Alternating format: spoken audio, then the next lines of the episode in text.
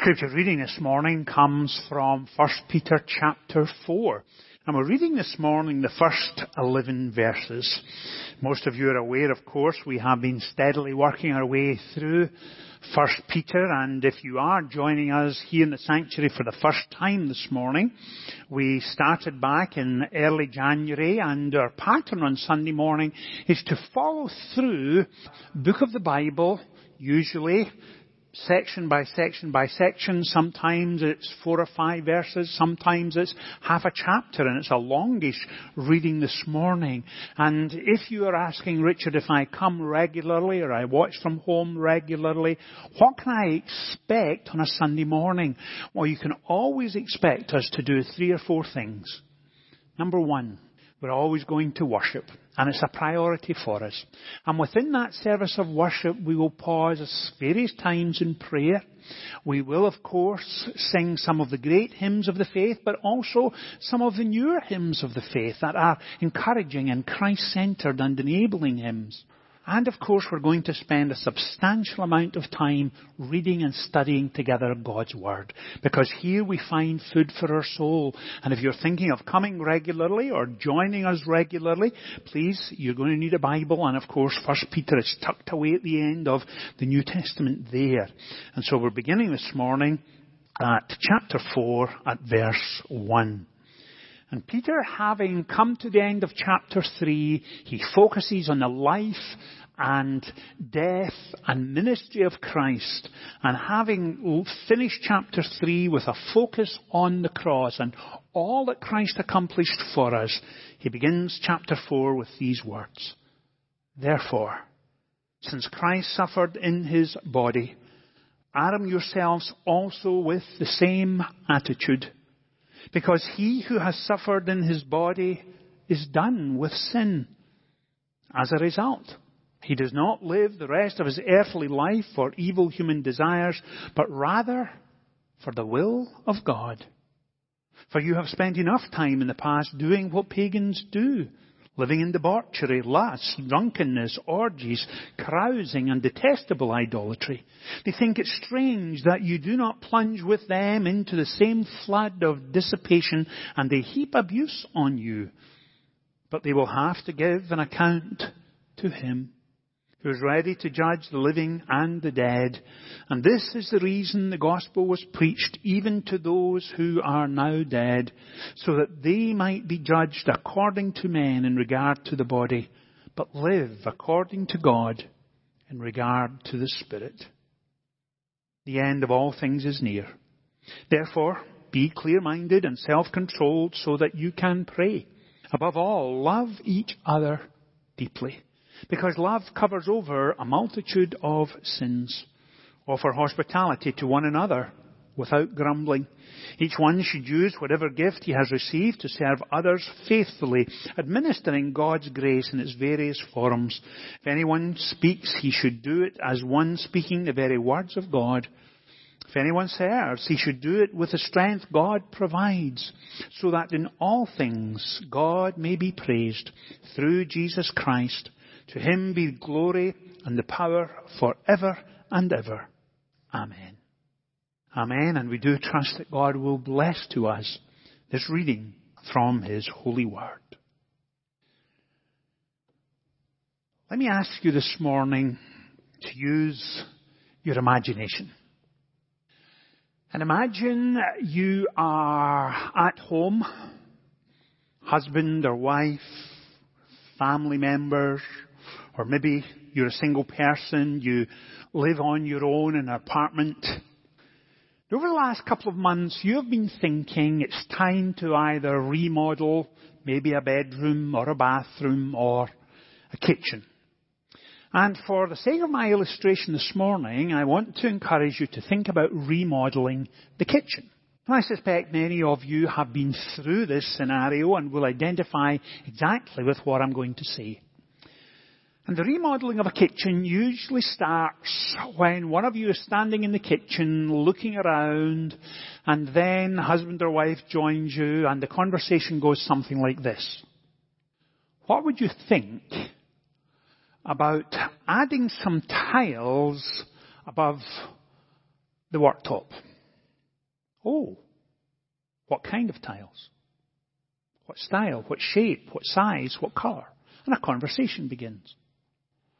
And then after you discover the kind of tiles you're thinking of, husband or wife says, now, I think that's a great idea, but don't you think it would be worth painting the walls as well, just to give them a fresh coat of paint, a new lease of life? And then you say, sounds good. And you know, that dishwasher, we've had it for fifteen years. Maybe we need a new appliance there. And what about a new refrigerator? Or, you know, the oven's been playing up recently. And then before the conversation is finished, you have come to the conclusion that it's time to remodel the entire kitchen. Units are coming out in your mind. Worktops are coming off. Islands in the middle of the kitchen are now no good and you're seeking something better. Kitchen tiles in the floor are coming up. You're planning to knock out a wall to extend the breakfast area and looking at the possibility of extending on the other side of the kitchen the laundry or the utility room because you have more children and you're needing more space. And that conversation goes on and on and on. And on. And then eventually, and most of you are laughing, of course, because you have been there and you know exactly how that goes. And then you plan, and you ask a contractor to come in. You get an estimate and you ask a couple of others. You work out a budget, and once you see the budget, you start to pray. And then you pray again, because the budget is never what you thought it was, it just is increasing. And then eventually, after all of the planning and the working out and the financing, eventually week one arrives. And you're excited because you have begun to empty kitchen cabinets. You've begun to organise things so construction folks can start at eight a.m. on Monday morning. And that first Monday morning comes and you're up early, you're looking out the window, and then trucks and vans start to arrive and pick up trucks and they're backing into your driveway. And then as they come in and start, and then you hear another truck, and it's not just a pickup this time. This time it's a dumpster, construction size. And you thought, what on earth do we need a dumpster that size for? What will my neighbours think when it's sitting there in the driveway for the next week? And then you begin to realise that demolition is involved as well. And then as the morning proceeds, island worktops get taken away, tiles come off walls, cabinets come down, appliances are gotten rid of, and it takes two and a half to three days for the demolition. And it's noisy and it's messy and dust is everywhere and you can't use the kitchen. And then by the end of the first week, you're thinking, wow, this will be great when it's finished. And then you go into week two, but you've had no kitchen all weekend. And you think, oh gosh. And then you get into week two and what happens? The plumbing needs to be upgraded in order to take the new appliances because you want to move the refrigerator to the other wall because that wall is now coming out because you're extending the breakfast area. And it goes on and on and on and on. At the end of week two, there's not a huge amount of progress, although you're promised a great deal. No appliances yet, no new cabinets yet, the worktops have been delayed, the tiles you selected for the floor are on back order, and, and week three is similar. At the end of week three, you're thinking, I wish I had never started this. Oh, it is just more complicated than I ever imagined. It is more expensive than we first thought. Why on earth did I begin this? I was happy with my old kitchen. Ever been there? Ever wandered along those lines? In First Peter chapter two, Apostle Peter highlights a recurring theme when he writes these words. You also, like living stones, are being built into a spiritual house. And last weekend, as we began to tease out the latter part of chapter three, that theme was right there. We didn't highlight it as this theme, but it was right there, of renewal, refreshment, of becoming the people God is calling us to be. And if you were with us last Sunday morning or watching from home, you will notice that what we said was this. We asked the question, are we growing in our relationship with Christ compared to this time last year? Are we sensing God building us into a spiritual house? And last Sunday morning we paused and made the point, are we growing in our relationship? Are we maturing in our faith? And the latter half of the question was, especially when we seek to live out our faith in a politically, culturally and socially divided age, are we growing in our faith in twenty-first century culture and society? Second focus was, who are we becoming as we seek to mature in our faith? Are we being refined and fashioned by the love and grace of God? Are we living in obedience to Him? Are we willing to do the hard work of daily discipleship? Those were the themes last Sunday morning. We see them coming up in chapter four again. They are broad enough to remind us that God puts a label on us and it says, under construction. Shaping, fashioning, renewing, refreshing us, building us into a spiritual home. It's one of the major recurring themes throughout this epistle. And the principle, of course, we saw last week, as Paul was saying, in order to live out your faith, to do the daily hard work, set apart Christ as Lord. Set apart Christ as Lord. Day after day after day, consistently, faithfully, do the hard work of daily discipleship. And as we come into chapter four, here is where Paul takes us. He says, therefore, since Christ suffered in his body, arm yourselves also with the same attitude. Because he who has suffered in his body, in other words, as Christ has gone to Calvary, he is now done with sin. Sin has been dealt with. And then he applies that to us when he says, as a result, he does not live the rest of his earthly life for evil human desires, but rather for the will of God. And now he's talking about the Christian. Having highlighted all that Christ accomplished for us, he's talking about the Christian doing the hard work of daily discipleship, growing in our faith, asking yourselves, who are we becoming? Are we more Christ-like this year than we were twelve months ago? As a result, the individual does not live the rest of our earthly life for evil human desires, but rather for the will of God. And that's how he begins chapter four. And then he unpacks all of that for us. Arm yourself with this same attitude. Live for the will of God.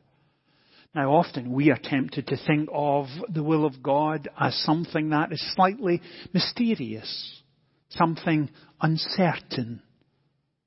It's one of these spiritual entities that we can only discover after a great deal of fasting and praying. And we often associate the will of God with, perhaps, should I get married or not? Should I try for promotion at work or not? Should I move to a new home in a new city, in a different part of the country? And those are huge, huge questions. And we need, of course, fasting and praying and teasing all of that out. But here is Peter talking about living in the will of God day by day by day, taking the same attitude of Christ. Sin has been dealt with. Christ doesn't go back to Calvary every day. It's dealt with. And he's saying, likewise, in your own lives, you no longer have to live back there, wrestling with sin, adopting that lifestyle. But in fact, he's saying, move on. Move on. Understand who you are in Christ. That's the point he's making. Do the hard work of discipleship. And here is Peter reminding his people about moving forward, growing in grace. And he's saying, there once was a time when you lived like that. Remember those days before you came to know Christ? Remember those days when he was a stranger to you? You knew nothing of answered prayer, forgiven sin, a refreshed, renewed, regenerated heart and mind and soul. Remember those days? They're behind you. Please don't give in to the temptation to go back there. Leave them behind you. That's the point he's making in these opening verses. You've spent enough time there. Move on. Be Christ-like in your personality, your character, in your hopes, your dreams, how you interact with others.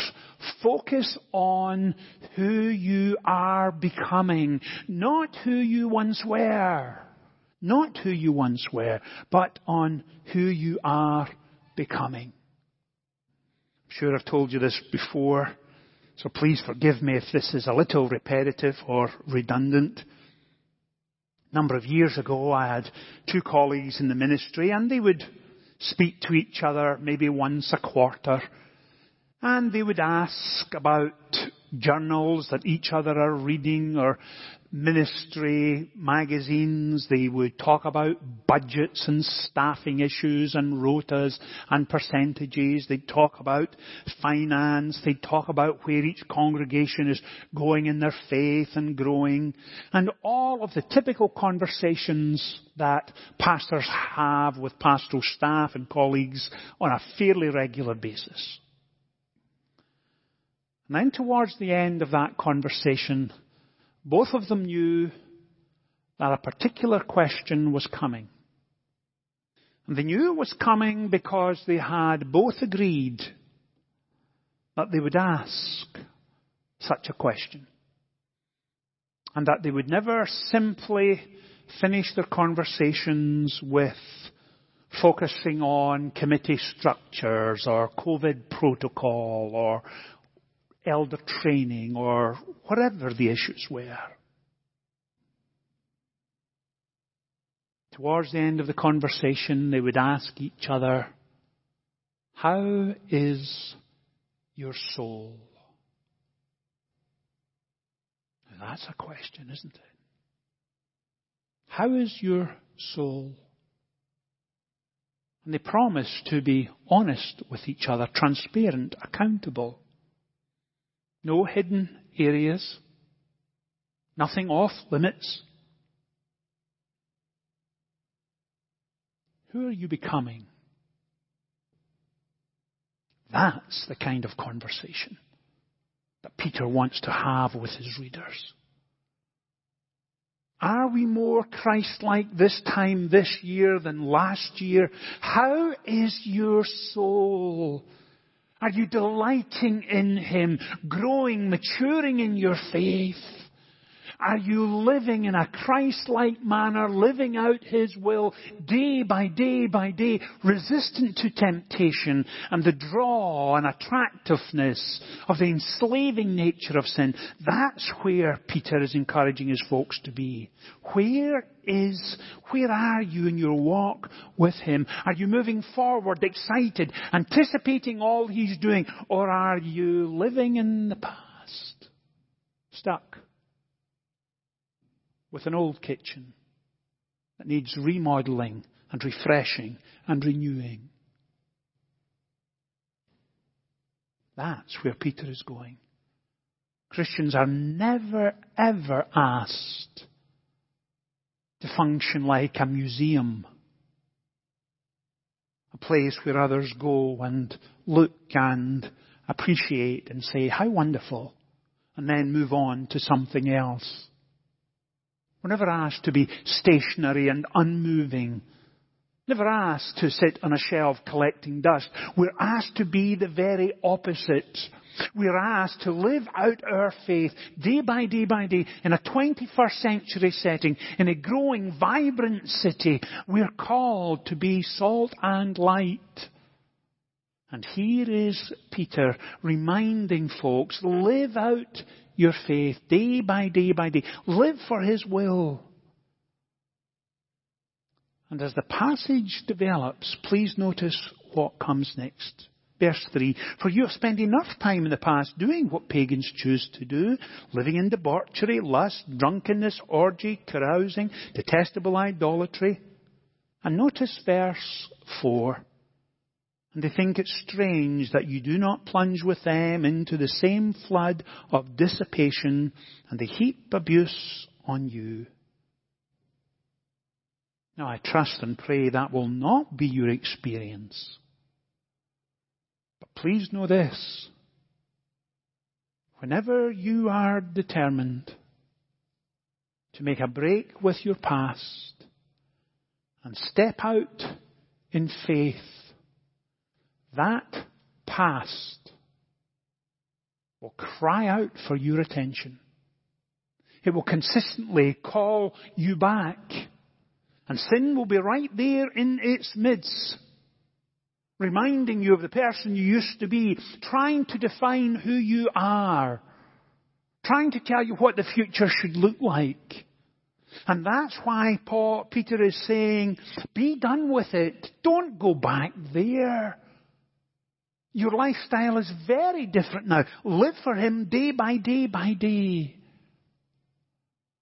May I slightly go off on a rabbit's trail this morning and suggest this pastorally.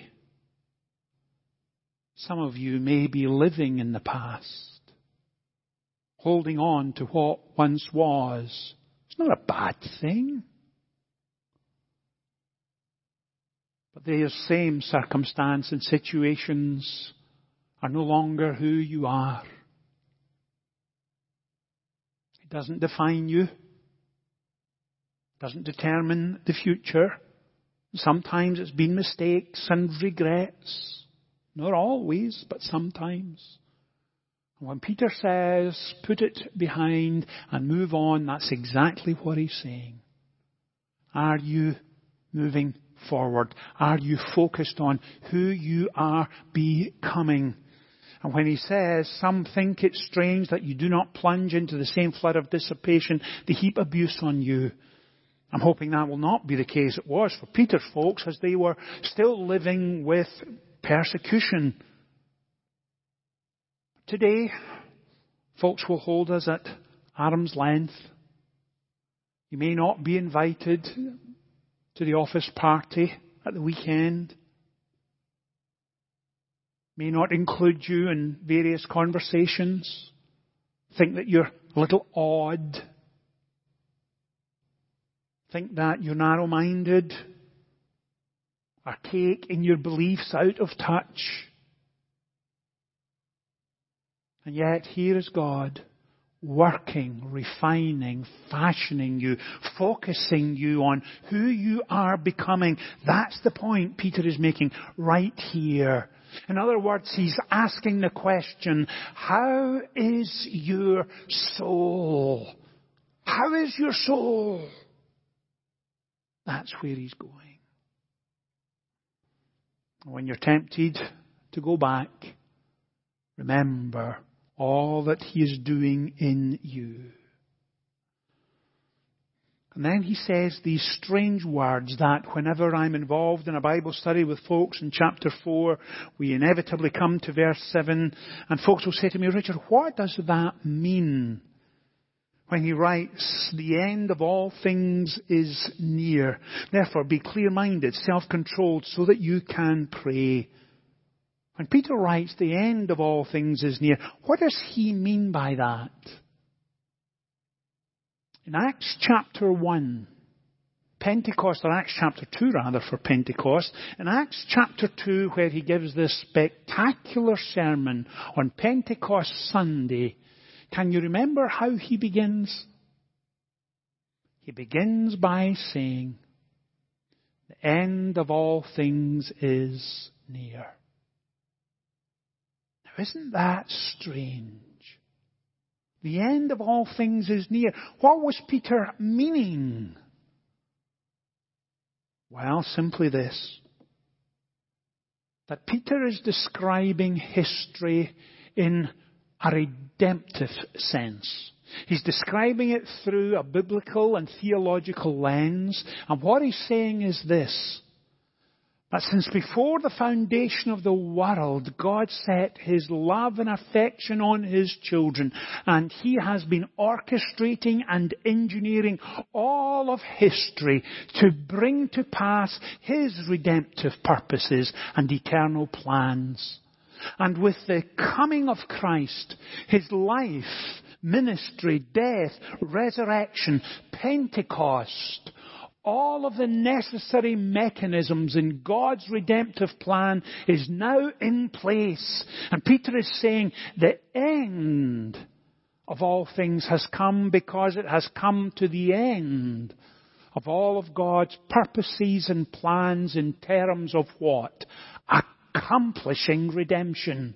Now the rest of history, of course, has still to come as he continues to expose humanity to his love and grace. And here is Peter talking from a biblical perspective that you need nothing else. Christ has accomplished all that he wishes to accomplish. The end is near. That's the point he's making. And he's saying, therefore, be clear-minded. You don't need anything else. There is no point looking for something else. Be clear-minded. Be self-controlled so that you can pray. Do the hard day-to-day work of discipleship. And as it unfolds, of course, he mentions what lies at the very heart of the gospel. What does he say? As you live out your faith, verse eight, above all, love each other deeply. What a way to begin to draw things to a close on this Valentine's Day weekend. Love each other deeply. What does that mean in personal terms? Does it mean simply being empathetic towards husband, wife, parents, grandparents, children, those whom we love? Certainly means that. Does it mean be considerate? Absolutely. Does it mean be thoughtful? Of course. Does it mean be caring, sensitive towards those whom you love? Think of them first. Absolutely. But what does it mean when at times those relationships turn sour, fracture? How do we then respond? In doing the hard work of daily discipleship, on focusing on who you are becoming as Christian people, we are called to love as he loved us. And that is hard. That is not easy. Especially when you are convinced the other person is in the wrong. They should never have said that. They should never have acted like that. That's not what I meant. They intentionally misunderstood. Is it worth losing a relationship over? What is a helpful working definition of Christian love? To love someone means that whatever that person does, whatever that person says, you will deliberately go out of your way to talk about them and act about them in ways which will bring about their highest good and greatest blessing. Oh boy. You will deliberately go about and act in ways that will bring about their highest good and greatest blessing. Because when someone you love has hurt you, and hurt you badly, and wounded you, that's the last thing you want to do. What you want to do and feel like doing is saying, let me tell you what they did to me. Let me tell you how wounded I am. Let me tell you, let me tell you, let me tell you. And you've become a prisoner to the past. Not moving forward. Not doing the hard work of discipleship. Not being willing to adopt the same attitude as Christ would adopt. That's hard. That's tough. That's genuine, heartfelt, real Christianity. Standing up and moving forward. Refusing to be held in bondage over the past. And that's why he lays it out. And remember who he is writing to. He's writing to people who have been persecuted. Lost everything. Moved to new cities. Had to start business and life all over again. That's the call of the gospel. Now you may be sitting there saying, Richard, I agree with you. But quite frankly, this is naive. This is just silly. People don't behave like that. I can't believe you'd even say this. You are just so gullible.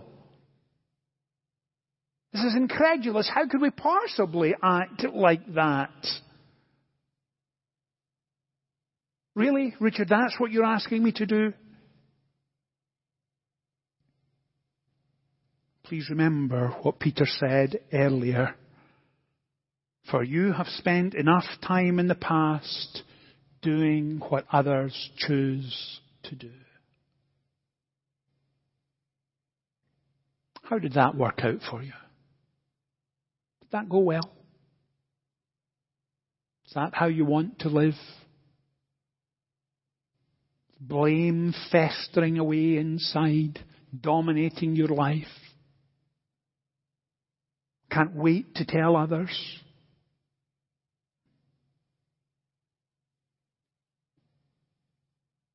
How is your soul? Earlier this morning when we began this study, I suggested to you that you imagine yourself standing in the kitchen. And do you remember where we stopped the illustration at week three? The worktops weren't quite fitting the way you had hoped. The tiles for the floor were on back order. Appliances had arrived, but they need to refresh the plumbing a little before they will work. And there was delays and complications. And you were tempted to think, I wish I had known it was going to be this difficult. I would never have begun. It's more trouble than it's worth. Please understand this. As God works in our lives, He never, ever, ever, ever looks at us and says, I wish I'd never begun. Never looks at us and says, they're too complicated. Never looks at us and says, they're just too much trouble. He never does that. Because He works and fashions and shapes the heart and the mind and the soul, and He pleads with us. And He changes circumstance and situations in order for us to grow in our faith. And He helps us ask the question, how is your soul? Are you further along in your relationship with Christ than twelve months ago? Are you doing the hard, hard work of daily discipleship? Is that what's going on? Are you loving as Christ loved? That's what's going on. Because when He looks at us, He looks at how far we have come. He helps us look to the future. The past never determines who we are or defines our future. And He never, ever, ever gives up on us. Ever. And he patiently, graciously, faithfully, with consistency, refreshes and renews and recalibrates our deepest affections. And having been exposed to his love, we then are willing to do the hard work of daily discipleship, focused on who we are becoming and willing to do the hard work of living for him day by day. Let's pray together.